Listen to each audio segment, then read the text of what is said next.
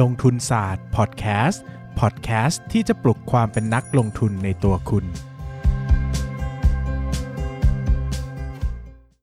สวัสดีครับ ยินดีต้อนรับเข้าสู่รายการลงทุนศาสตร์พอดแคสต์รายการที่ชวนทุกคนพัฒนาความรู้ด้านการเงินและการลงทุนไปด้วยกัน วันนี้นะครับเป็นวันพฤหัสบดีอีกแล้วนะครับ ก็กลับมาพบกับช่วงที่หลายคนบอกว่าเป็นช่วงที่ดีที่สุดของลงทุนศาสตร์พอดแคสต์คือหลายคนก็คือไม่ฟังช่วงอื่นเลยฟังแต่ช่วงนี้นะครับผมก็ตัดสินใจแล้วว่าจะปิดช่วงนี้ทิ้งเพราะว่ามันไส้ทุนเลนนั้นเลยเหรอไม่ได้ไม่มีบันไดแป้นเงินผมอยู่ไม่ได้นะผมผมขาดใจ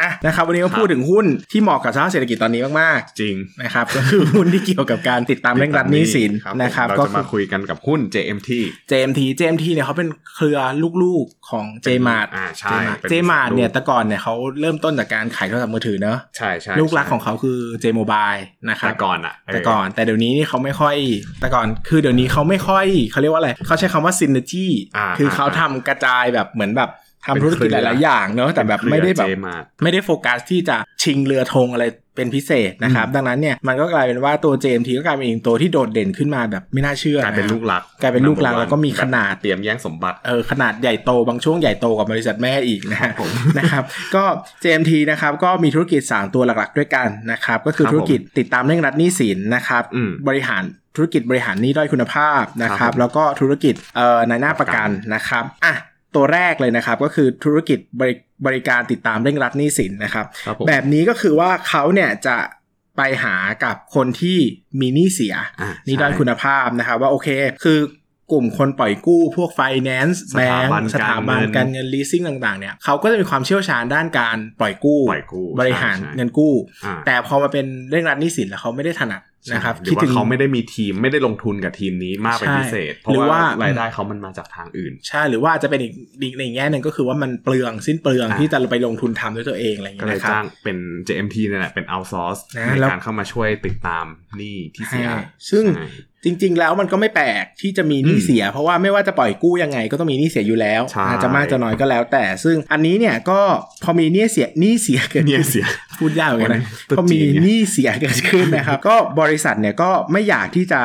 ไปติดตามด้วยตนเองอ่านนะครับก็เลยไปจ้าง JMT มาติดตามเร่งรัดหนี้สินให้นะครับโดยหลักๆเลยเนี่ยนะครับก็คือ JMT เนี่ยไปติดตามหนี้ได้เท่าไหร่เนี่ยก็จะมีส่วนแบ่งกันอืมเอาง่ายๆว่าก็จะก็เป็นก็จะแบ่งคิดเป็นกัค่านบริการอ่าว่าแบบว่าอะสมมติว่าอะร้อยหนึ่งตกลงอืมว่าถ้าเก็บได้จะให้ JMT 30%อะไรอย่างเงี้ยอ่านนะครับตกอันนี้เป็นตัวเลขสมมุตินะครับครับ ดังนั้นเนี่ยรายได้ค่าบริการติดตามหนี้ในแต่ละกลุ่มเนี่ยก็จะเท่ากับมูลหนี้ที่ติดตามนะครับอือฮึคูณด้วยอัตราค่าบริการติดตามหนี้อืมแล้วก็คูณด้วยอัตราความสำเร็จในการติดตามหนี้อืมอันนี้ค่อนข้างจะตรงไปตรงมามากๆนะครับครับ ก็ไปดูว่าก้อนใหญ่ของหนี้ทั้งหมดเนี่ยติดตามได้ทั้งหมดกี่เปอร์เซ็นต์อ่าแล้วค่าได้ได้ค่าในหน้ากี่เปอร์เซ็นต์ใช่นะครับ หรือจะมองอีกแง่หนึ่งก็ได้ก็คือเงินสดที่เก็บได้อืมเงินสดที่เก็บได้ก็คือจัดเป็นก้อนนั้นเลย ก็คือมูลหนี้ที่ติดตามคูณอัตราสำเร็จในการติดตามหนี้แล้วเนี่ยแหละอืมนะครับ ก็จะออกเป็นเงินสด แล้วก็ไปคูณกับอัตราบริการติดตามหนี้นะครับครับอันนี้ก็ขึ้นอยู่กับตกลงระหว่างบริษัทกับอืม JMT นะครับครับผมซึ่ง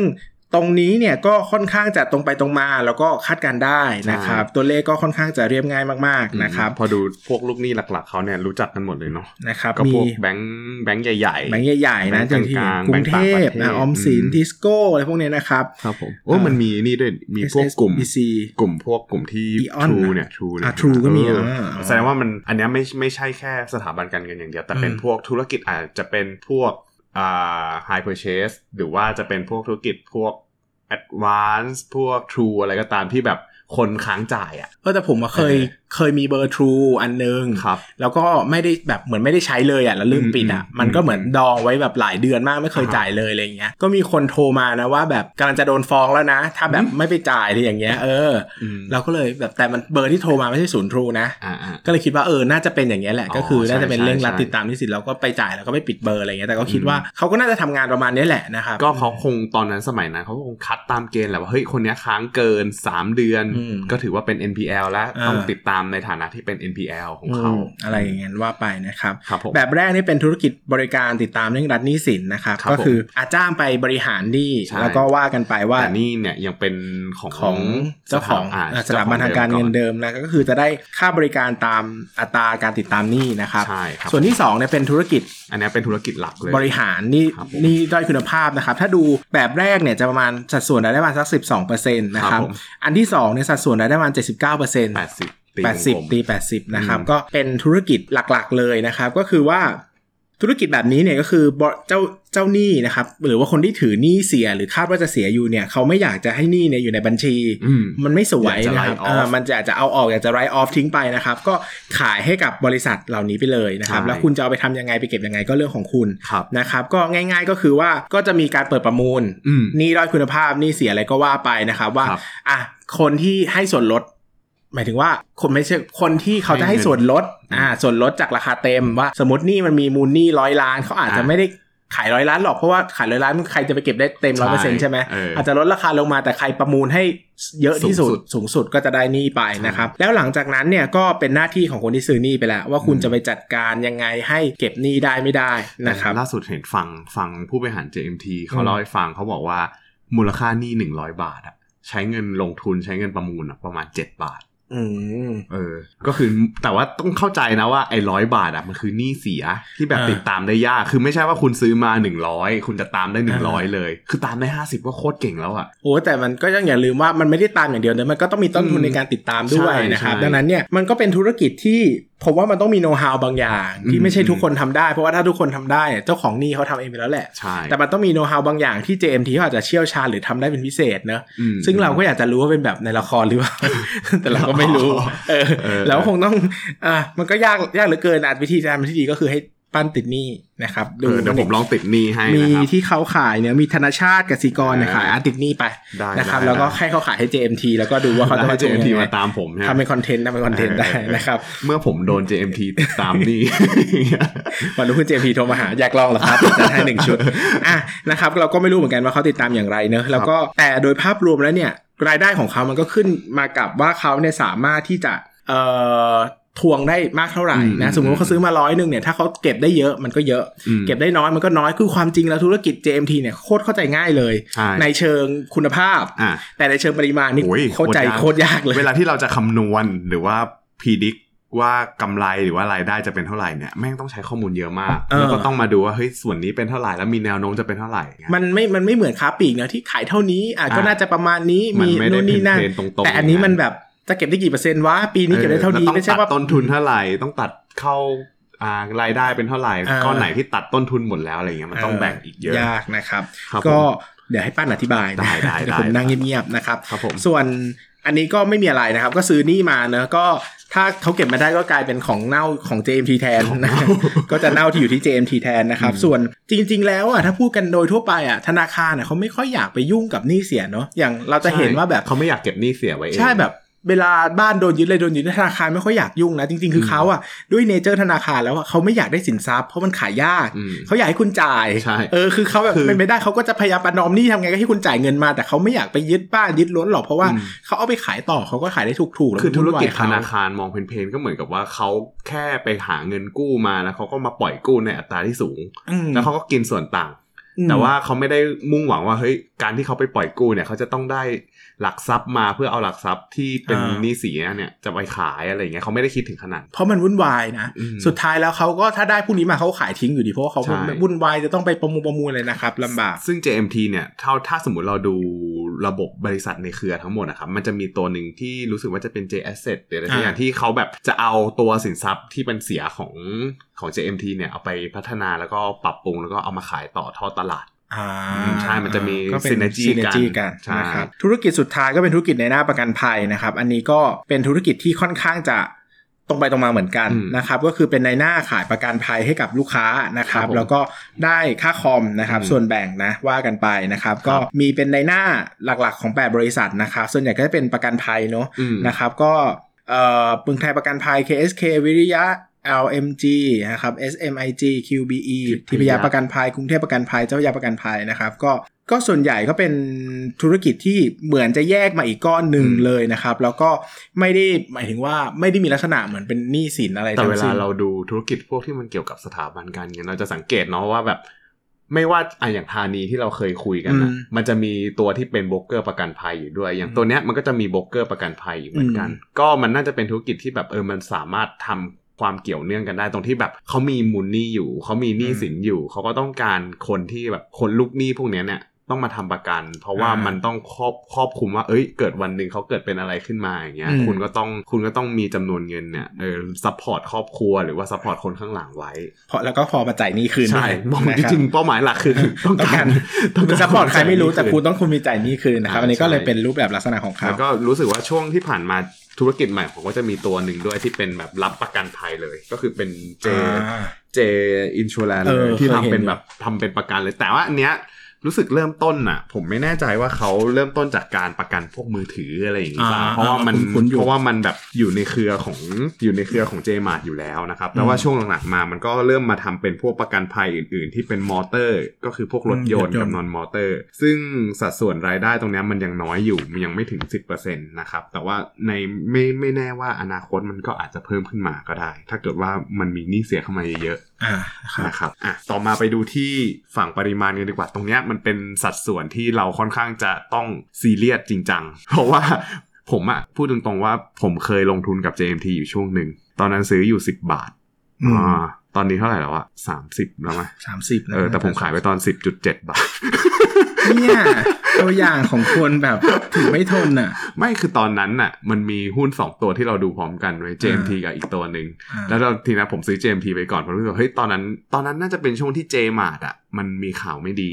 แล้วมันอ่าลงกันทั้งกลุ่ม แต่ผมอืมรู้สึกว่าเฮ้ยอันเนี้ยอันเนี้ยตลาดพลาดแล้วอืม JMT เนี่ยยังเพอร์ฟอร์มอยู่ก็ไปซื้ออม JMT แต่ในช่วงที่เราซื้อแล้วถือ JMT อยู่อะก็เห็น upside มันนะว่าเออเนี่ยมันจะเท่านี้นะ แต่เราเราดันไปเจอหุ้นตัวหนึ่งที่แบบตลาดก็พลาดเหมือนกันอ่าแล้วก็ไปซื้อตัวนั้นแบบแล้วก็เลยโยกเงินจาก JMT อะคือได้กำไรมาแค่ประมาณ 0.7 บาท แล้วก็เอาไปเข้าตัวนั้นเอ้ยแต่เธอซื้อร้อยล้านศูนย์จุดเจ็ดมันก็เยอะบาบาบาไม่ถึง นะครับก็ตอนนั้นเนี่ยผมเคยศึกษาเรื่อง JMT อยู่พักนึงแต่ว่าตอนนั้นก็ยังไม่ได้เข้าใจนะ แต่พอพอเก็ตไอเดียว่ารูปแบบธุรกิจอะมันเป็นไงแล้วมันจะเติบโตได้ไหมแล้วพอเราเปรียบเทียบเปรียบเทียบราคาตอนนั้นว่าเออคือมันน่าซื้อช่วงสิบเออว่าแล้วก็เปิดดูราคา JMT สิตอนนี้น่าจะสามสิบกว่ามั้งอืมถ้าจำไม่ผิดอะก็สิ่งสำคัญนะสำหรับการดูธุรกิจติดตามบริหารหนี้หรือพวก AMC อะไรพวกเนี้ยครับเอาวันนี้ตลาดปิดเหรอใช่วันนี้ตลาดปิด วันนี้ตรุษจีน วันนี้ที่เราอัดกันอยู่นะครับเป็นวันตรุษจีนนะครับ วันนี้ลงทุนศาสตร์เขาจะมาแจกแจกสี่สิบบาทละ JMT เป้าผมบ้านเงิน สีแดงที่หลุดลอยไปเธอขายไปได้ยังไงนั่นแต่อีกตัวหนึ่งก็ได้พอกันได้ นั่นนั่นนั่นั่นนแน่ขิงมีว่าความขิงว่าแล้วทำไมตอนนั้นเราไม่ถือสองตัววะเอ้ยมันจะได้ดูเทพกว่านะเออเออคราวหน้าถือสองตัวจะได้อวดได้ว่าเด้งสองตัวเออสีเด้งตัวเดีด้ยววยก็เด้งตัวเดียวสองตัว ก็นั่นแหละครับ สิ่งสำคัญคือมันจะเป็นหนึ่งเลยคือมูลนี่หรือว่า outstanding balance ที่แบบเวลาเขาจะติดตามหนี้เนี่ยเขาต้องมีมูลค่าสะสมของมูลหนี้พวกเนี้ยให้มันเยอะอ่าๆสองเลยคือ cash collection cash collection ตัวเนี้ยมันคือจำปริมาณเงินสดที่เขาเก็บได้จากมูลหนี้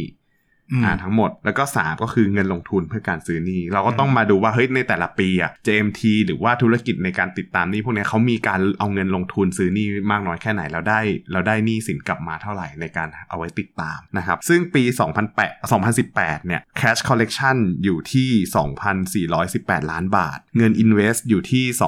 2,583 ล้านบาท ซึ่งแต่ละปีเนี่ยผมเท่าที่จำได้ JMT เขาตั้งเป้าไว้ว่าเขาอยากจะลงทุนกับ หนี้สินเนี่ยมีวงเงินสำหรับลงทุนอยู่ประมาณปีละ 4,500 ล้านอืมอันนี้คือเขาพูดโดยเฉลี่ยนะว่าเออทุก ๆ ปีอาจจะลงอืม4,500 ล้าน แต่ละปีก็ต้องดุดแล้วแต่ว่าโอกาสมันมาไปถ้าไม่มีโอกาสอะไรขนาดนั้นเนี่ยถ้าประมูลแล้วรู้สึกว่า IRR ที่จะประมูลได้มันไม่คุ้มเนี่ยเขาก็ไม่ลงทุนอืม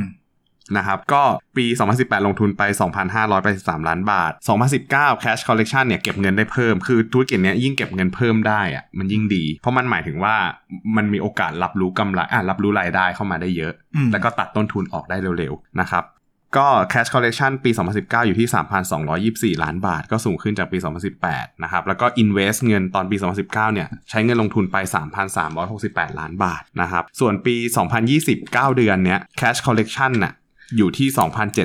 2,714 ล้านบาท ถ้าเทียบ 9 เดือนด้วยกัน year on year เติบโตขึ้น 15% cash collection ตรงเนี้ยมันทำให้เห็นว่า เอ้ย ตรงเนี้ยมันมีโอกาสว่า JMT จะได้รายได้ รับรู้รายได้มากขึ้น แล้วก็ investment target ของปี 2020 เนี่ย ผมไม่แน่ใจว่าจำได้ว่าเขาเคยออกมาประกาศในช่วงที่มีโควิด บอกว่าน่าจะประมาณ 5,000-6,000 ล้าน แต่ว่าเท่าที่ดูล่าสุดเนี่ยยังไม่ถึง แต่ว่า Q4 อะมันจะเป็นช่วงที่ JMT Q1 กับ Q4 จะเป็นช่วงที่ธุรกิจพวกเนี้ยจะซื้อเงินลงทุนเยอะ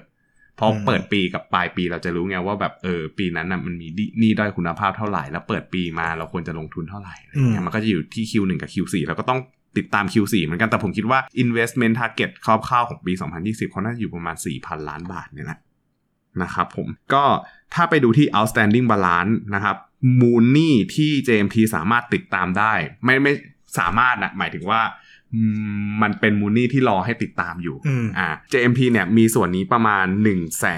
0 0 0 ล้านบาท นี่คือมูลค่าหนี้เสียอืมแต่ว่าไม่ได้หมายความว่าไอ้หนึ่งแสนเก้าหจะมื่เก็บนได้ห้าหมพัดนล้านบาทเนี่ยจะเก็บได้หมด เขาบอกว่าไอ้ตัวเนี้ยทั้งหมดมา1นึ่งแสนเก้าหมื่นห้าพันล้านเนี่ยเขาเคยใช้งบลงทุนไปอะรวมหลาย ๆ ปีเลยนะหนึ่งหมื่นห้าพันล้านบาท อือืมมก็เห็นเลยว่าเขาลงทุนนิดเดียวแต่เขามีโอกาส ในการสร้างรายได้เนี่ยค่อนข้างเยอะมใช่ แล้วก็มันจะมีมันจะมีอีกก้อนหนึ่งก็คือ เวลาเวลาที่เราดูอะครับไอ outstanding balance เนี่ยหนึ่งแสนเก้าหมื่นห้าพันล้านบาทเนี่ย มันจะแบ่งออกเป็นหนี้ที่มันจะมีหลาย ๆ กองเลย หลาย ๆ กองอืมบางบางกองเขาก็ซื้อมาได้ร้อยล้าน บางกองก็สิบล้าน บางกองก็เป็นพันล้านอะไรเงี้ยอืมมันก็มันก็ต้องไปดูว่า กองไหนที่เขาสามารถตัดต้นทุนได้หมดแล้วอ่าซึ่งไอตัวไหนที่เขาตัดต้นทุนหมดแล้วเนี่ย ส่วนที่เหลืออะสมมติว่าเขาซื้อหนี่กองหนึ่งมาประมาณ100ล้านบาทอืมแล้วใช้เงินลงทุน7ล้านอืมสมมุติว่าเขาเก็บกองเนี้ยไปได้เรื่อยๆเรื่อยๆจนมันตัดต้นทุนหมดแล้วตัดไอ้เจ็ดล้านเนี้ยออกหมดแล้วส่วนที่เหลืออีก93ล้านอะเขาก็จะสามารถรับรู้เป็นกำไรได้ไอ้ยไม่ได้รับรู้เป็นรายได้ได้อือืมม แต่ก็ไม่ได้หมายความว่าเขาจะได้ทั้งหมดนะเขาอาจจะได้สัก 50 ล้านหรือว่า 30 ล้านแล้วที่เหลือก็ปล่อยไปไลฟ์ออฟออกไปอืมก็ได้นะครับ ก็อันนี้ก็ต้องไปดูว่าเขาอะมี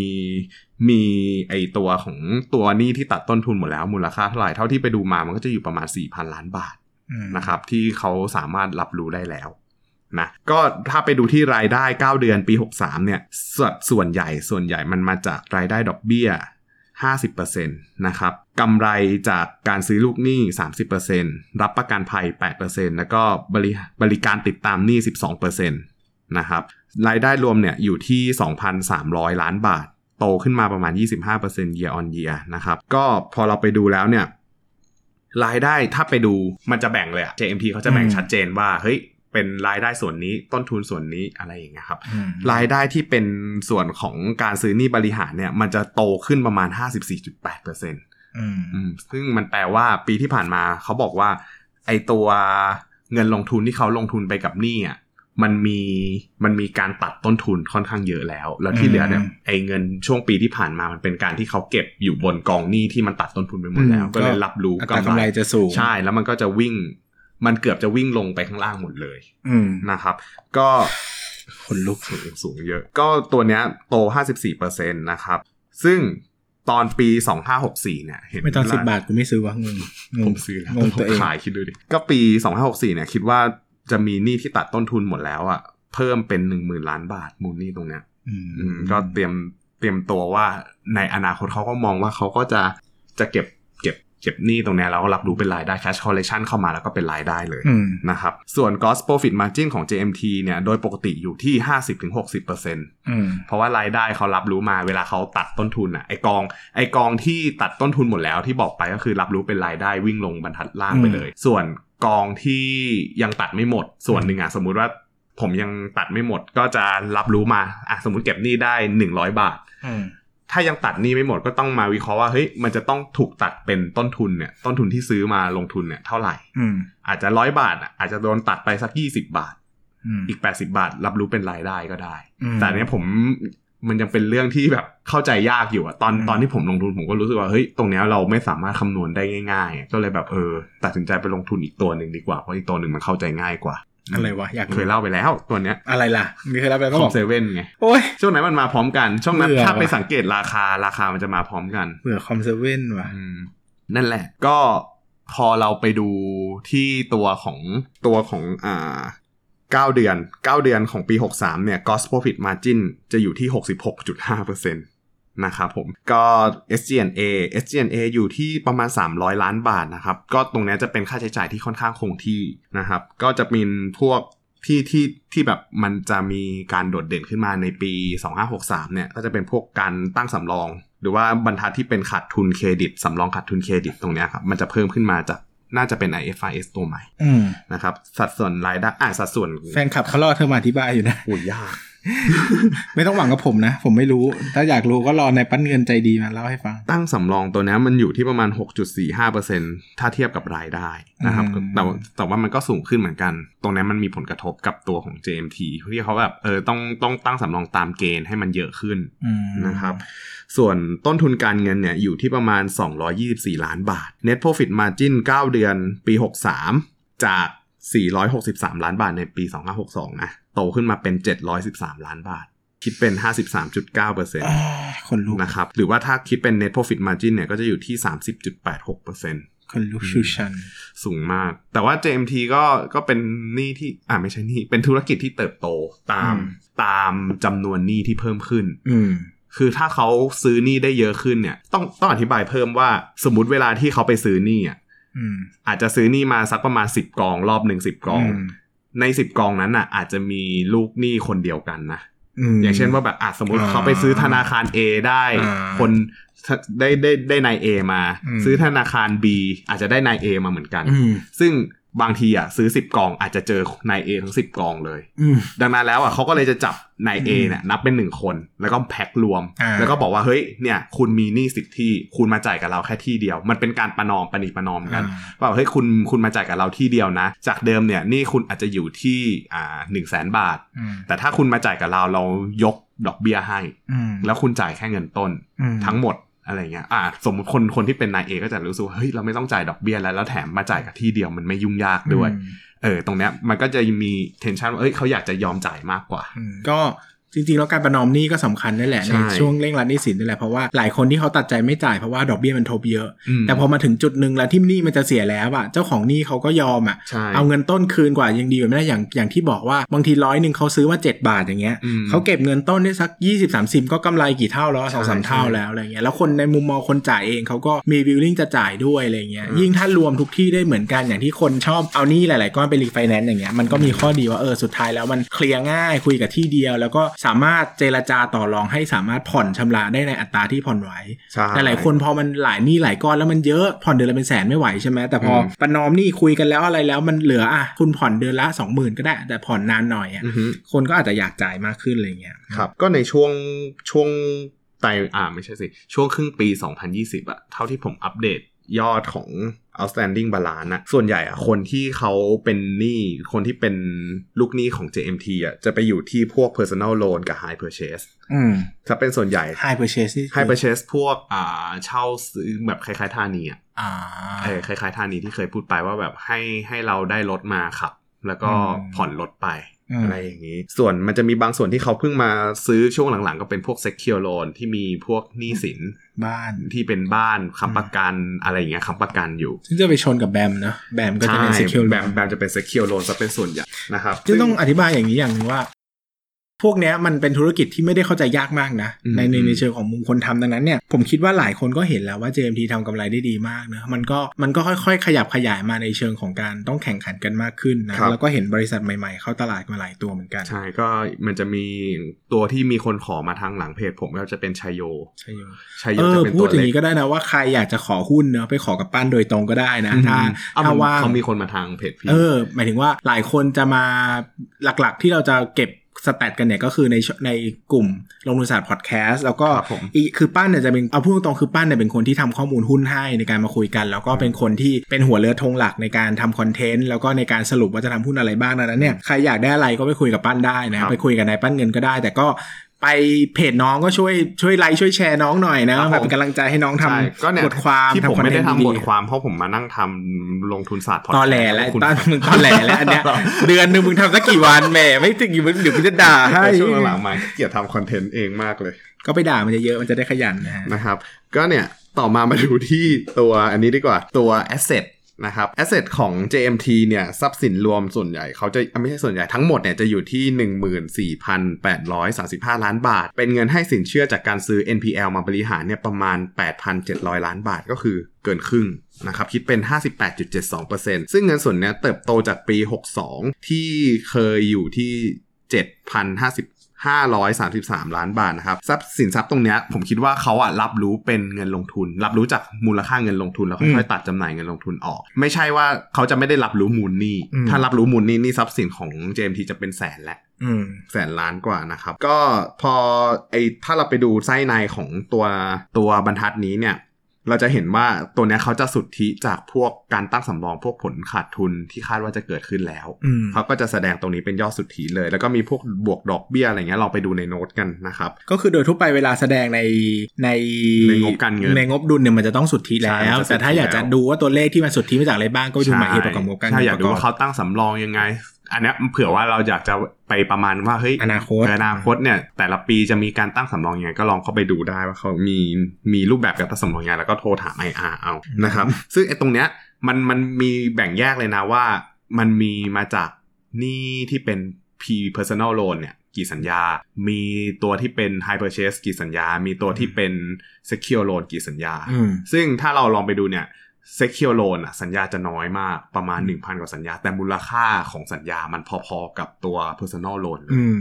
personal loan เนี่ยมีเป็นล้านสองสองน่าจะ 2 ล้านสัญญาอืมต่างกัน 1,000 แต่ว่ามูลค่าใกล้เคียงกัน เพราะว่า secure loan มันใหญ่ใช่ secure loan หนึ่งสัญญา มันใหญ่กว่า แล้วส่วนใหญ่ secure loan เวลาประมูลมาราคาก็แพงด้วยนะใช่เพราะว่ามันใช่มีใช่มันมีสินทรัพย์รองรับอืมอยู่อะไรเงี้ยแต่ว่าช่วงหลังๆมาที่ JMT เขาไปแบ่งพอร์ตกระจายไป secure loan เนี่ยผมว่าเพราะว่าเขาไม่ได้อยากอยู่กระจุกความเสี่ยงอยู่ที่พวก personal loan อืมอืมผมว่าการมันก็เป็นการแข่งขันของทุกที่ด้วยแหละหมายถึงว่า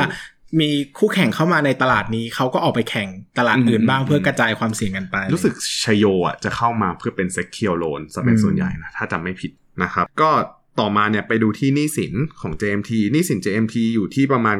9,700 ล้านบาท เป็นหุ้นกู้ไปแล้วประมาณ 81%นะครับตัวของ JMT เนี่ยก็จะเหมือนธุรกิจเกี่ยวกับการเงินทั่วไปที่จะต้องกู้เงิน กู้เงินมาแล้วคาดหวังส่วนต่างดอกเบี้ยส่วนต่างของแบบเออกู้เงินมาเท่านี้ดอกเบี้ยเท่านี้ไปลงทุนแล้วซื้อหนี่มาได้ IRR เท่าไหร่บริหารเราคุ้มไหมอย่างเงี้ยเขาก็อืมจะลงทุนเป็นแนวนะ ซึ่งนี่การที่เขามีหนี้สินเยอะเนี่ยมันมันไม่ได้เป็นการบอกว่าเฮ้ยเขาเสี่ยงอะไรมากอืมนะคือคือคือก็เสี่ยงแหละแต่ว่าถ้าไปดู DE ratio แล้วอะเขาอยู่ที่ประมาณ 1.9 เท่าอืมสำหรับธุรกิจการเงินที่ 1.9 เท่าเนี่ย ผมรู้สึกว่าเออมันยังพอจะมีรูมขยายได้อีกนะได้สำหรับอีก JMT ได้อีกเลยแหละใช่เพราะว่าการเงิน 1.9 เท่าก็ถือว่าไม่ได้สูงอะไร ใช่ แล้วก็ถ้าไปดูที่ cash flow pattern ของ JMT ก็จะเป็นลบลบบวก อ่าอ่าเป็นแพทเทิร์นที่ฉีกหน่อยเพราะว่าตัวแรกเนี่ยตัวลบอะคือเวลาที่เขาซื้อเงินลงทุนเขาจะนับว่าไม่ใช่ซื้อเงินลงทุนเขาลงทุนไปซื้อพวกหนี้สินอืมอะไรพวกเนี้ยเขาจะนับว่าเป็นกิจกรรมจากการดำเนินงาน ก็จะอ่าจ่ายไปนะครับแล้วก็ซื้อหนี้เข้ามาบริหาร ตรงเนี้ยมันก็จะเป็นลบซะเป็นอืมส่วนใหญ่ เพราะว่าแต่ละปีเนี่ยสินทรัพย์เขาเป็นเงินไงสินทรัพย์เขาเป็นใช่มูลหนี้ที่มีลักษณะเป็นคล้ายเงินอะไรอย่งถ้างี้ยเราไปดูแต่ละปีเนี่ยที่ผ่านมาที่ผมเล่าไปช่วงแรกๆว่าแบบ cash collection เท่าไหร่ invest เท่าไหร่เงิน invest เนี่ยมันจะยังเยอะกว่า cash collection อยู่อืม แต่เราต้องมาดูต่อว่าเฮ้ยในมันจะมีช่วงไหนไหมที่แบบจู่ๆ cash collection มันจะเยอะกว่าเงิน invest อืมซึ่งตรงเนี้ยถ้าวันไหนที่ cash collection มันเริ่มเยอะกว่าเงิน invest อะผมคิดว่าตรงนั้นตรงนี้มันก็น่าจะกลับมาเป็นบวกอืมนะครับตัวเรื่องของเงินลงทุนตัวที่เป็นเงินจ่ายนะครับ จ่ายเนี่ยเขาจ่ายไปลงทุนกับอะไรในเมื่อเงินลงทุนอะมันเงินลงทุนในการซื้อมูลนี่มันอยู่ที่กระแสเงินสดจากกิจกรรมที่เป็นการบริหารงานปกติอืม ตัวเนี้ยเขาเอาไปลงทุนเรื่องของระบบสารสนเทศ ข้อมูลสารสนเทศ ถ้าสังเกตดีๆเนี่ย SG&A ของ JMT ในช่วงหลังๆมา มันจะลดลงอืมเมื่อเมื่อเทียบเป็น SG&A to sale นะ สัดส่วนมันจะลดลง เพราะว่าเขาบอกว่าเขามีการลงทุนกับระบบการติดตามข้อมูลดูว่าเฮ้ยลูกหนี้คนนี้มียอดค้างจ่ายเท่าไหร่แล้วควรจะติดตามยังไง แล้วควรจะใช้วิธีไหนอะไรอย่างนี้อืมมันทำให้มันเขาประหยัด เรื่องของทีมงานเรื่องของคนได้ไปได้มากขึ้น ซึ่งการลงทุนตรงเนี้ยเขาลงทุนมาอย่างต่อเนื่องอืมระบบข้อมูลจริง ๆ เรื่องพวกเนี้ย Big Data ค่อนข้างสำคัญเหมือนกันนะอืมเพราะว่าเขามีสัญญามากกว่า 4 ล้านสัญญาเนอะแล้วเขาต้องดูว่าเฮ้ยแต่ละคนมันมีอะไรมีชื่ออะไรต้องติดตามยังไงค้างเท่าไหร่ดอกเบี้ยเท่าไหร่อะไรอย่างเงี้ยแต่ว่ามันต้อง forecast ในแง่หนึ่งด้วยแหละว่า ซื้อเท่าไหร่ถึงคุ้มนะอืมอืม Data เก่าๆก็พอจะบอกได้ว่าลักษณะหนี้ประมาณนี้มันมันเก็บได้ไม่ได้ยังไงเก็บได้สักกี่เปอร์เซ็นต์พวกเนี้ยใช่มันก็จะเป็นมันก็จะเป็นสิ่งที่ทำให้คนที่ทำธุรกิจมานานมีจุดเด่นที่แข็งแรงกว่าคนที่เข้ามาใหม่ หรือว่าบางทีเขาอาจจะเป็นระบบแบบเฮ้ยเจอสแกนแล้วเจอชื่อคนนี้อีกแล้ว ก็อืมถือว่ามันเป็นหนี้เสียไปไม่ต้องไปตามเก็บมันอะไรอย่างเงี้ยเพราะว่าเคยเออเคยเคยอันในอดีตเคยตามแล้วอะไรเงี้ยอาจจะมีข้อมูลว่าเช็คแล้วตามแล้วอ่าคนนี้กี่ทีกี่ทีก็ไม่เคยจ่ายเลยก็อ่ารอบหน้ามาตัดเจอปุ๊บตัดปั๊บก็ประหยัดเวลาประหยัดค่าใช้จ่ายได้อ่านะครับอะ แล้วก็ตัวสุดท้ายเป็นบวก กระแสเงินสดเป็นบวกในการจัดหาเงิน เพราะว่ามีการออกหุ้นกู้อืมแล้วแล้วก็มีการรีหุ้นกู้บ่อยอืมๆนะครับผมแล้วมีจ่ายมีจ่ายปันผลนะ แต่ในขณะเดียวกันก็ต้องกู้เงินด้วย เพื่อเอาเงินมาซื้อลงทุนซื้อนี่ทุกปี ซึ่งที่ผ่านมาช่วงโควิดอะน่าจะเป็นช่วงที่มันเริ่มมันเริ่มแสดงผลแล้วว่ามันจะมีหนี้เสียเท่าไหร่อืมเออแล้วพวกแบงก์อะไรพวกนี้ก็ต้องการจะไลฟ์ออฟอืม ก็ต้องการจะขายออกมาให้พวก JMT พวกธุรกิจ AMC พวกเนี้ยอืมก็เลยคิดว่ามันน่าจะเป็นช่วงเฟสลงทุน ช่วงวิกฤตเศรษฐกิจอะน่าจะเป็นช่วงเฟสลงทุน เป็นธุรกิจที่เติบโตท่ามกลางความพังพินาศใช่นะครับอันนนประมาณนี้สำหรับข้อมูลฝั่งปริมาณของ JMT ครับครับอืมจริงๆ ธุรกิจในตลาดหุ้นที่เป็น AMC หรือว่าธุรกิจบริหารสินทรัพย์เนี่ย เท่าที่ดูมันก็ไม่ค่อยเยอะ อืมอืมก็จะมีตัว ตัวใหญ่ ๆ ก็จะมีแบมอืมมี JMT ที่ตัวเล็กๆหน่อยก็จะมีชโย แล้วก็ทุกพวกธุรกิจ leasing บางธุรกิจอย่างเช่นสวัสด์เนี่ยก็จะมี AMC อ่าอยู่ภายในเหมือนกัน ซึ่ง AMC ตัวนี้รู้สึกว่าเขาจะของสวัสด์อะลงทุนกับ Noble ด้วยอ่าเออก็เหมือนกับว่า feel ว่าแบบเอ้ยเก็บหนี้มาแล้วได้ที่เสียมาเอาที่เสียไปบริหารให้ Noble บริหารต่ออะไรเงี้อืยมมันก็เป็นซิน n จีกันไป นะครับนะครับ ก็ต้องลองดูว่าตัวไหนจะ perform ยังไง แล้วก็มี nature ต่างกันไหมแต่รวมๆแล้วอะครับสำหรับธุรกิจนี้คิดว่าน่าจะหยิบมาพูดแค่ JMT ตัวเดียวเนี่ยแหละก็ตัวจริงๆแล้วคือมันแบบ มันเข้าใจง่ายเนอะแล้วก็ตัวเลขก็ต้องไปวิเคราะห์นั่นแหละใช่เพราะว่าเราเราเราพูดครั้งนี้เดี๋ยวพองบออกมันก็เปลี่ยนหมดแล้วอะอืมเราอาจจะเอาการที่เราฟัง JMT ครั้งเนี้ยไปวิเคราะห์แบมต่อก็ได้ แต่ว่าแบมแบมธุรกิจมันจะไม่เหมือนกันแบมอาจผมพูดทีเดียวแล้วกันอืมจะได้ไม่ต้องเอาแบมมาทำแต่แบมอะมันจะมี NPA ด้วย NPA ก็คือพวกสินทรัพย์เสียที่ได้มาก็จะขาย รับรู้รายได้จากการขายไป ซึ่งแบมอะมันก็จะยากกว่า JMT นิดนึงอืมนะครับส่วน JMT กับชัยโยเนี่ยก็จะใกล้ๆเคียงกันอืมลักษณะคล้ายๆกันอืมนะครับเป็น AMC โอเค ก็จะประมาณเนี้ยครับสำหรับธุรกิจติดตามบริหารหนี่สำหรับใครที่ขอมาก็พูดให้แล้วนะครับเลิกตามทวงในปั้นเงินสักทีอะสำหรับวันนี้ก็ขอบคุณทุกคนมากนะครับ แล้วก็หวังว่าจะได้ประโยชน์จาก JMT แล้วก็ธุรกิจที่ใกล้เคียง แล้วก็สีแดงที่หายไปของผม หล่อนก็ได้สีเด้งนี่ไม่ได้เลยที่พูดกำลังเศร้าร้องไห้อยู่ครับขอบคุณทุกคนขมาอกบคุณมากครับรับ สวัสดีครับ อย่าลืมกดติดตามลงทุนศาสตร์ในช่องทางพอดแคสต์เพลเยอร์ที่คุณใช้ แล้วกลับมาปลุกความเป็นนักลงทุนกันใหม่ในลงทุนศาสตร์พอดแคสต์